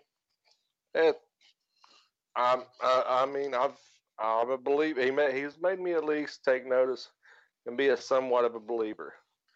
I still hope he breaks his neck and is paraplegic at some point just to shut Robert Taylor up. But that's the only reason. Yikes. I know this episode is going to make air. I know this episode is going to go into our Spotify queue. Glacier can suck a dick.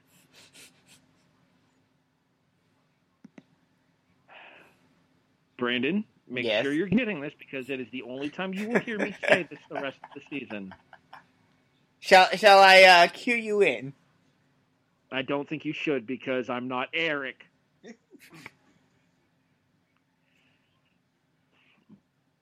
My biggest surprise of the season for the NFL in 2018 has been Patrick Mahomes. Do you, do you know what time it is yet? I, I don't observe that here on the East Coast, but if they do in the Midwest, more power to them.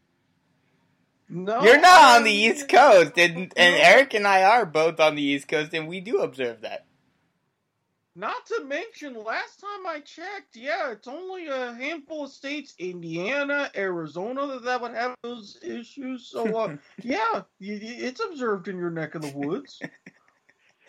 3,000 yards in 10 in 10 games. 315 yards a game.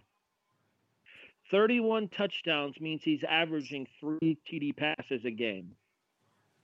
Now, as I mentioned earlier, the 7 interceptions offsets his TD to INT ratio, but there is no one and Robert Taylor included when I say that that expected these numbers from Patrick Mahomes.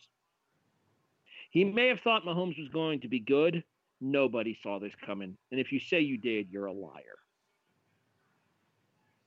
The biggest surprise of the 2018 NFL season thus far has been the performance of Patrick Mahomes. And yes, for the sake of this conversation, I guess it's Mahomes time. We have it on record. It's a miracle. Yes! I don't even drink and I need a beer. Erik, who's your dis- who's your biggest disappointment? My biggest disappointment is in myself for actually freaking saying that. Go, go ahead and give me your biggest disappointment, Erik. I mean, just I knew they were going to be uh, just kind of okay, even with their quarterback, because I knew that there was going to be struggles. But I did not expect this much of a drop off after one injury. I expected the Bucks to be terrible. I expected the Raiders to be terrible. I did not expect the Niners to be terrible especially without Jimmy Garoppolo. I, I, yeah, I knew CJ Beathard wasn't going to be the savior of Santa Clara, but it, even with the likes of Big Dick or Big Dick Nick Mullens, you, you just ah, I expected more from this. I thought I would see a little bit more fight and a little bit more uh, competency out of these 49ers?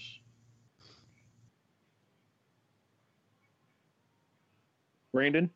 Yeah, um, I I definitely agree with uh, Erik there and agree with all of his points. No, I mean, granted, it didn't help the injury to Garoppolo, but I don't think anyone saw them falling this far down after the injury. Mm-hmm. Um, mm-hmm. Let me just do that is my official pick, but I am going to put a little uh, side disappointment, especially now that it's past the deadline and everything, and he's completely gone. And yes, I have my own little personal bias. You can go screw yourself for screwing my fantasy team over. But that's neither here nor there. Le'Veon Bell, you just completely ruined your career. Yes, I know, Harry, you do not agree with me. But I honestly believe between even prior to this, all of the weed issues that he had, and now with this, with him holding out for an entire season over a few million bucks, and also not to mention that, you know, no team, you know, he's going to still be asking for the, you know, huge money that he's going to be asking for that Gurley got. No team that is a contender one has the money to pay you, and two, no self respecting organization that likes having professionalism and does not like having drama surrounding their locker room will come within a mile of you now. So, uh, congratulations, right, let, Le'Veon let me, Bell. Let me, let me you just completely screwed yourself.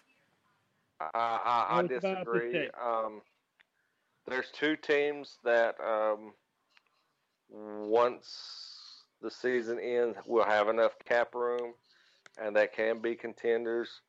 Both they uh, one NFC, one AFC, uh, and how I compared the best running back combo with a wide receiver. Um, yeah, the Houston Texans definitely have the money to spend and can bring Bell in, uh, pairing him with Watson and Hopkins. Uh, I think that would be a scary offense. Also, um, San Francisco could bring him in and pay him very well. Also, he could go to Baltimore and be the biggest rival and thorn in the Steelers' side. But uh, early on, I was against Bell as the season drug on. I kind of was glad he set out the season and he didn't pull a Sherman, play under the contract, get hurt, ruin his career. Uh, Earl Thomas. I'm sorry, Earl Thomas. Uh, thank you for correcting me. Um, who is your biggest disappointment, Jason?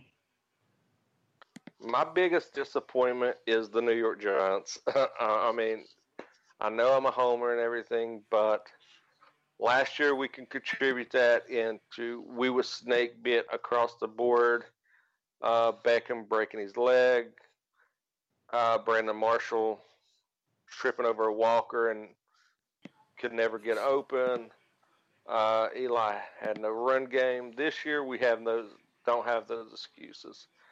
Uh, and we was picked to be contenders in the NFC East. Um, well, that went out the window very quickly. I think Eli is very well in the twilight of his career. Um, if he plays one more season, I think that's his max life that he has. Uh, we need some offensive line help, and they just said, "Screw it, we're we're going to rebuild." So they're putting in a lot of um, made a, a, few trades right before the deadline to get some picks, and Gettleman's going to rebuild through the draft like he did in Carolina. So uh, a lot of high expectations coming into this year I've now went out the window, and yeah, I'm going to go with as much of a homer as I am. I'm going to go with the Giants as my biggest disappointment. Erik and Brandon both agreed on San Francisco. Jason took the Giants. You'll notice the commonality there is that both teams are in the NFC. My team is also in the NFC, and even more so now that we've officially gone final on Thursday Night Football as we're recording this. Four, five, and one with a perfectly healthy, well, playing Aaron Rodgers, a freshly returned Aaron Jones, and the full complement of wide receivers that you hunted going into the season after you let Jordy Nelson walk. My biggest disappointment thus far in the 2018 NFL season are the Green Bay Packers, who most of us either had winning the NFC North or probably at the very least challenging for a wild card in the NFC this year. Oh, and 5 on the road. 0 and 5. And and and you can't make the excuse of uh, them not knowing the rules anymore because that ended after the first couple of weeks. Mm-hmm. Got rid of Ty Montgomery, shipped him off to Baltimore. What's really changed? It, it's almost sad what's becoming in, in Green Bay right now. Mm-hmm. Aaron Rodgers is more concerned about his State Farm commercials than he is about playing quarterback for the Green Bay Packers. Mm-hmm.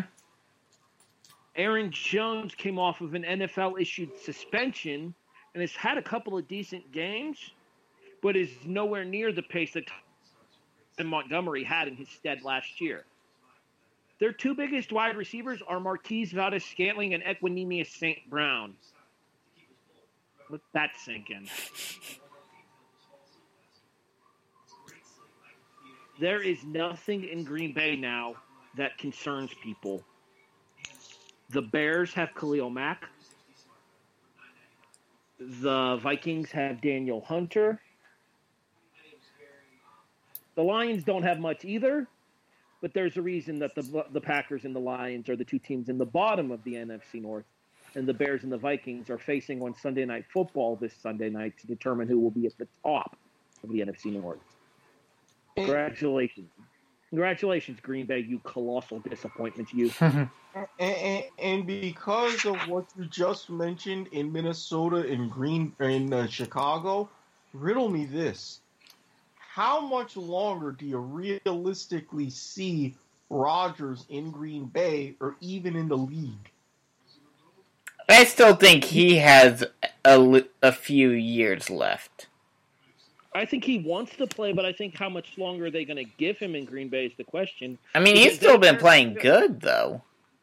I mean, it doesn't help that he's been he hasn't been playing at hundred percent this year.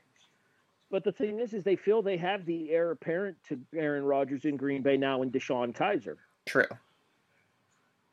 And even with those few years playing good, he's not at hundred percent now. Mm-hmm. Injuries. Yeah. Injuries injuries. the human body doesn't get better with age; it gets worse, yeah. and Rodgers is starting to break down. Mm-hmm. Yeah, and he he's not keeping up and everything. He's not subscribing to the TB12 clinic. That's for sure. He needs to hire his own personal ball deflator. Oh wait, that's what uh, that's what Danica's for these days, I guess. Hey, good on him for getting Danica Patrick. i I'll admit I'm a little jealous. All right, let's move on. Yeah, let's move on so I can reserve the couple of comments that I had. we move back to the collegiate game now, Erik. Um, I did not have a chance to listen to the college episode. I probably should have done so, so that way I could compare compare how badly our picks sucked. But for the sake of tonight's show, give me your college football playoff four.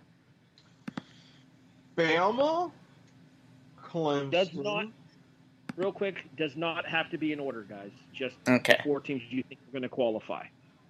Okay. Bama, Clemson. Clemson, and I know this could, depending on how they would make it in, set up a potential rematch of some sort. Notre Dame and Michigan. Brandon. I, am gonna give you two alternate um, universe uh, fours. And I think Central you, Florida's not making it, so let it go. uh, what should happen if this was a real competitive sport would be Alabama, Clemson, Notre Dame, and UCF. But what's going to happen is it's going to be Alabama, Clemson, Notre Dame, and Georgia. Mm. Jason, I believe I remember where you went with this. I know you still have your original national champion in your college football for, but that's because you're a gigantic homer. Uh, mine's going to be Clemson, Bama, West Virginia, Michigan. I think I know where he's going with that. Stay tuned just a little bit longer to get to why he's going where he's going with that because I actually considered it myself, Jason. All right. Um, as far as as far as the four go, I don't see how you could leave a one-loss Michigan out. The problem is- Mm, The problem is, is I think they're going to be a two-loss Michigan because I don't think Harbaugh is going to clear that Ohio State hurdle. I don't know. I think with everything going on in Ohio State, Harbaugh knows this is the year. Alabama, Clemson, Notre Dame, Ohio State. Uh, Well, it wouldn't be an episode of the kickoff without some uh, audio difficulties, would it, guys? nope. Uh, all right, so that officially wraps up our college football playoff predictions. Let's go ahead and move over to the National Football League here. All right, so I'm going to let each one of us go real quick through these because it's going to be your AFC division winners, your NFC division winners, and your wild cards. We are not going to do game by game or anything like that. Just the six teams from each conference you have making it. We'll start with the AFC. Erik, go. Patriots uh, winning the East, Chiefs winning the West, Steelers winning the North, Texans edging out winning the South. And for my wild cards, Chargers, and I'm going to go Colts. Ooh, interesting pick with Indianapolis there. They are one of the hottest teams in the NFL right now, though, having won four in a row. Mm-hmm. Brandon, AFC. East has to be the Patriots. North Steelers. West, I think it'll probably be the Texans as well. And the West is going to be the Chiefs. Uh, the wild card, I'm picking the Chargers. And I think I'm gonna. I think the Bengals are gonna stick it out. I think they'll get their act together and uh, keep that sixth spot. Jason. The Patriots, Chiefs, Texans, Ravens, Steelers, Chargers. So you think Baltimore comes back and wins the North? Yes. Okay. I, I have kind of a bold prediction along those lines. Patriots take the East. The Steelers take the North. The Texans win the South. The Chargers win the West. Hmm. Kansas, Kansas City and Cincinnati are your wild cards. To the NFC, Erik. Ugh. Washington, did they win the East? I think with the Bears, they hang on, just barely win the North. barely. I see what you did there, Barry. yeah, well done. yeah. Non intended. Rams, they're on the verge of clinching. They're easily going to take the West. The South, I have to give the edge to the Saints for that one, but Panthers are going to be one wild card. Oh, second wild card. Damn it. I'm going to give a slight nod of Vikings. I'm really torn between Vikings and uh, Eagles. Really torn. Brandon. East is going to be the Redskins, North Bears, South Saints, West the Rams, and the wild cards are going to be Carolina and Seattle. Jason. Rams in the West. South is going to be the Saints. North is the Bears. East is a New York football giant. have you seen that? I, I, I have faith. Okay. Wild, whatever you say. cards. Wild cards will be the Atlanta Falcons and Philadelphia Eagles. so you have the Redskins, the Panthers, and the Vikings all choking away playoff spots. Yes. I don't think we see that many teams No. choke away the playoff spots. All right. I, I it's it's five till twelve, and I need five hours of sleep. I'm trying to get through this. Fair enough. We'll let you go. We'll let you go first. And are you serious? And then we'll, we'll get to the uh, end of the show so we, we can do our shtick we have planned. All right. All right. All right. Let's get through this real quick then. Uh, the final thing left to do then is for me to make my NFC predictions here. I have the Eagles coming back and winning the NFC East. I don't buy Washington as a legitimate threat. The Vikings win the North. The Saints win the South. The Rams win the West. The wild cards will be Carolina and Chicago. All right, and that brings us to Are You Serious? Now, this is our weekly prediction segment where we give our seven point college predictions and three points from the NFL spreads. We have to pick teams that are at least seven point underdogs in college and at least three point underdogs in the NFL. Starting next week, it was actually supposed to be this week, but since last week's show didn't officially air, we're going to next week. It, the numbers move up to 10 for college and five for the NFL. Um, real quick, a, a quick update of the standings here. Based on the fact that I have hit three games in a row, Brandon, I now lead you in the uh, against the spread predictions. I'm 12 and eight. You're 11 and nine. Damn it. I was doing so well. You do still have the overall lead on me though, eight to seven. The straight up lead. Yep. You have me there, eight seven. All right, let's get into our college picks for the week here. Brandon, we start with you. My college pick for the week is USF and Temple. USF covering the spread. Erik. I thought about it, was waving back and forth, but at this point, go big or go home, especially after the last two weeks. Middle Tennessee plus 16 against Kentucky. Okay. Jason. I already know what this is. We mm-hmm. talked about it earlier. I am taking Syracuse plus ten and a half over Notre Dame. If it's not a straight up win. If it's I'm- not a straight up win. I'm definitely leaning on the side of a, a cover here, not a straight up victory, but this is too many for me not to take it. Give me Duke plus 28 against Clemson.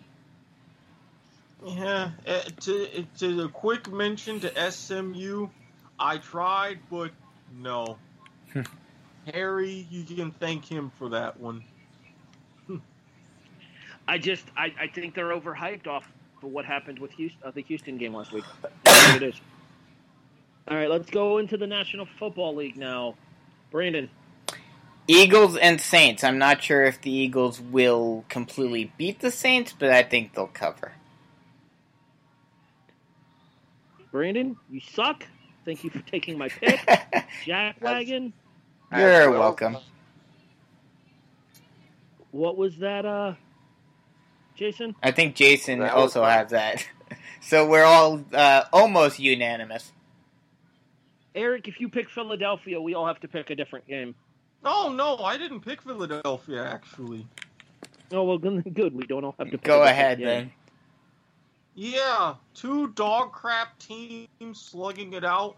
Oakland plus five. Oakland is giving five, or Oakland is getting five from Arizona.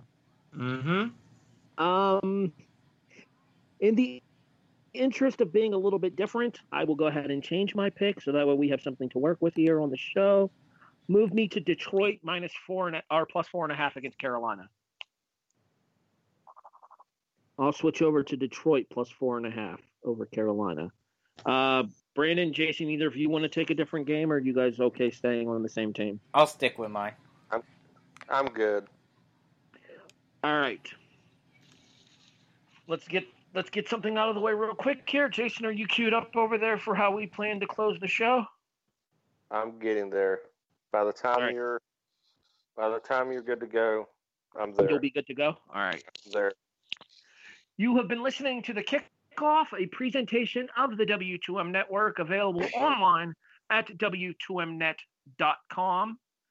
You can find everything you need to know about the worlds of professional wrestling, soccer, football, video games, entertainment, and so much more by visiting us online at W2Mnet.com. In addition, Kickoff is available on a multitude of podcast streaming services you can listen to us on Stitcher, Spreaker, iTunes, iHeartRadio, Podbean, Castbox, and we are also on Spotify. Yes, Brandon, I know I didn't do our bit here. There is a reason.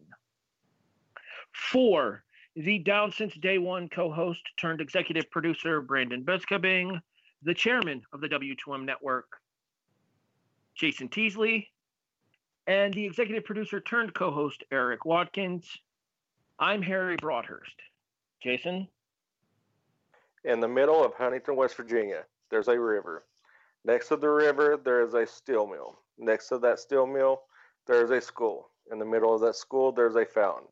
Each year, on the exact same time, at the exact same hour, the water to this fountain is turned off. And in this moment, every once every year, throughout the town, throughout the school, time stands still. November 14th, 1970. We are Marshall.